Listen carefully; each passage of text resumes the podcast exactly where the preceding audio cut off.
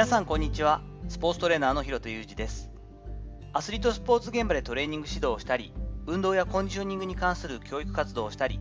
本やブログを書いたりしています。本日は配信を重ねる上で分かったことというお話をしていきたいと思います。13ヶ月ほど基本的には毎日配信を継続してきました。ということで重ねたことによって本日で節目のまた400回目ということになりました。ありがとうございます。なんとか、えっと、聞いてくださる方がいらっしゃるんでね自分で本当に一人きりでやるだけだと400回もやらないので続けてくることができました。今後ともどうぞよろしくお願いいたします。だいたい100回200回300回という感じでですね節目の回には常に継続に関連したテーマでお話をしてきました、まあ、自然とそうなっていくというところがあるんですけれども今はですね淡々と継続するための仕組み作りを考えるようにということで300回から400回の間はそういうことを考えながら、えー、放送を進めてきましたそこで一番意識しているというか、えー、っとこうやるようになったことというのが、まあ、自制心の節約という概念を考えるようになりました具体的にはどういうことかというと完全にこうペースというか習慣化して日々の生活の中に入れてしまうことで決断の必要をなくすということに関して意識してやってきたということなんですね。日々の生活の中で私たちは意識しないのですけれども結局こう自制心に対してこう働きかける場面であったり決断をしなきゃいけないといって選択をするというこう決断のタイミングっていうのは何万回とあるというふうにこう言われたりしてますよね。そうするとどうしてももともとはタイプ A とかタイプ B だったりタイプ1タイプ2なんて言ったりもしますがもともと我々が本能として動物として持っている、まあ、すごく欲求に対して忠実なタイプ1だったりとそれに対して理性的に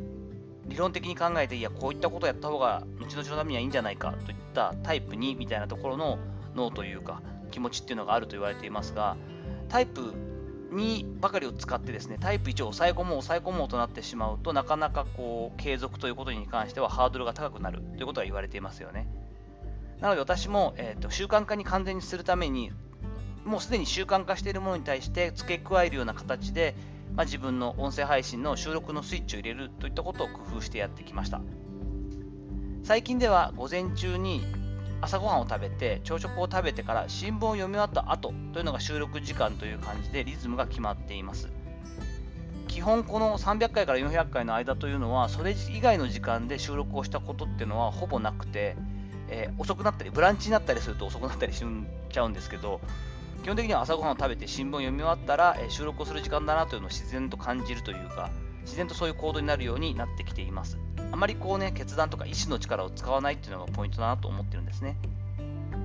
また、日々のテーマに関しても、さあ、じゃあ入れようと思った時に、パソコンだったりとか、こう紙の前、ノートの前で何話そうっていうのは結構やっぱりこう憂鬱ですよね。何も出てこない時にストレスになってしまうので、週末に30分ほどはかけて、その次の1週間について、大体どんなことを毎日話そうかなっていうのは、なんとなく決めておくようにはしています。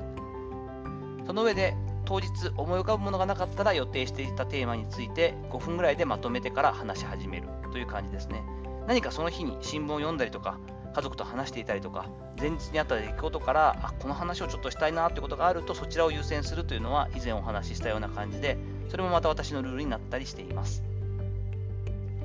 あとはま習慣化してきた、これは自然となってきたことですが、アウトプットを前提としたインプットというのが完全に習慣化した感じはあります。何か、あ、これはいいなとか、こういう一言ってこうインスパイアされて自分で思うところがあるなっていうのが名言だったりとか、本を読んでいての一節だったり、ハイライトをするようにしたりとかですね、蛍光のペンを引いたり、実際の本であれば、まあ、実際に引いてしまうんですが、車でこうオーディオブックを聞いてると一言メモでポイントを記録したりもしくはもう完全に高速道路とか飛ばう場合だと音声のメモにして声で入れたりとして言語化する癖をつけています。その上でちょっとまとまらないどういったこと何か思うことはあるんだけれどもどういった感覚だったりどういう自分は思いを持っているんだろうっていうのがわからないことっていうのもやっぱり日々あるのでできるだけ妻や仕事仲間にまとまってないトピックについて話しかけさせてもらって相手からの反応も聞いてキャッチボールする中でなんとなく自分の考えがまとまるといった経験をしっかりとこう意識的に取りに行くようにはしたりしています。その上でねそれでまた気づいたことをまたインプットの内容としてしっかりメモしておく。という感じでそういったことは習慣化してきたので比較的ブログを書いたり、毎日 Twitter を上げるとか、インスタグラムをやろうとかって決めてる方いらっしゃると思いますが、そういったものに比べて音声配信というのは慣れてしまえばすごくハードルが低いなということを感じているので、自分としてもそれほど力まずですね、今後もコツコツと淡々と続けていければいいかなと思ったりはしています。さて、いかがだったでしょうか？本日は400回目という節目の回なので、今回も節目の時にお話をさせていただいている継続についてのちょっとしたトピックをお話しさせていただきました。本日の話のご意見やご感想などあれば、レター機能を使ったりコメント欄にお願いいたします。そして、レター機能を使ったりと言ってるんですが、えっと、10月5日にですね、メッセージをいただいていたのを完全に忘れてまして、なかなかこうレター機能いただかないので、忘れがちなのですけれども、えっと、ちょっとそちらの方も一つだけ紹介させていただきますね。えこんばんは、ストレッチ大好きなすみっこ、えっと、いて本名、何々さんと申しますということで連絡いただきました。今度、ひろたさんの本でストレッチ実践させていただいたのを、スタイフで配信してもよろしいですか？ということで、えっと、ストレッチ大好きすみっこさんから連絡をいただいてました。ありがとうございます。すいません、気づかず、えっと、昨日気づいたんですけれども、こちらの方ももちろん、えっと、私の本の方で、えー、紹介してたというかですね、やっていたものを実践していただくの非常に嬉しいですのでありがとうございます。ぜひぜひまた、えっと、スタイフの方で配信をしていただいたら教えていただければと思います。よろしくお願いいたします。といった感じでですね、コメント欄であったり、レター機能できるだけこまめに見なきゃいけないなと思いますけれども、えこちらの方も、えー、できるだけお答えしていきたいと思いますので、質問などもありましたら、ぜひこちらの方にご連絡ください。本日も最後までお聴きいただきありがとうございました。この後も充実した一日をお過ごしください。それではまたお会いしましょう。広田裕二でした。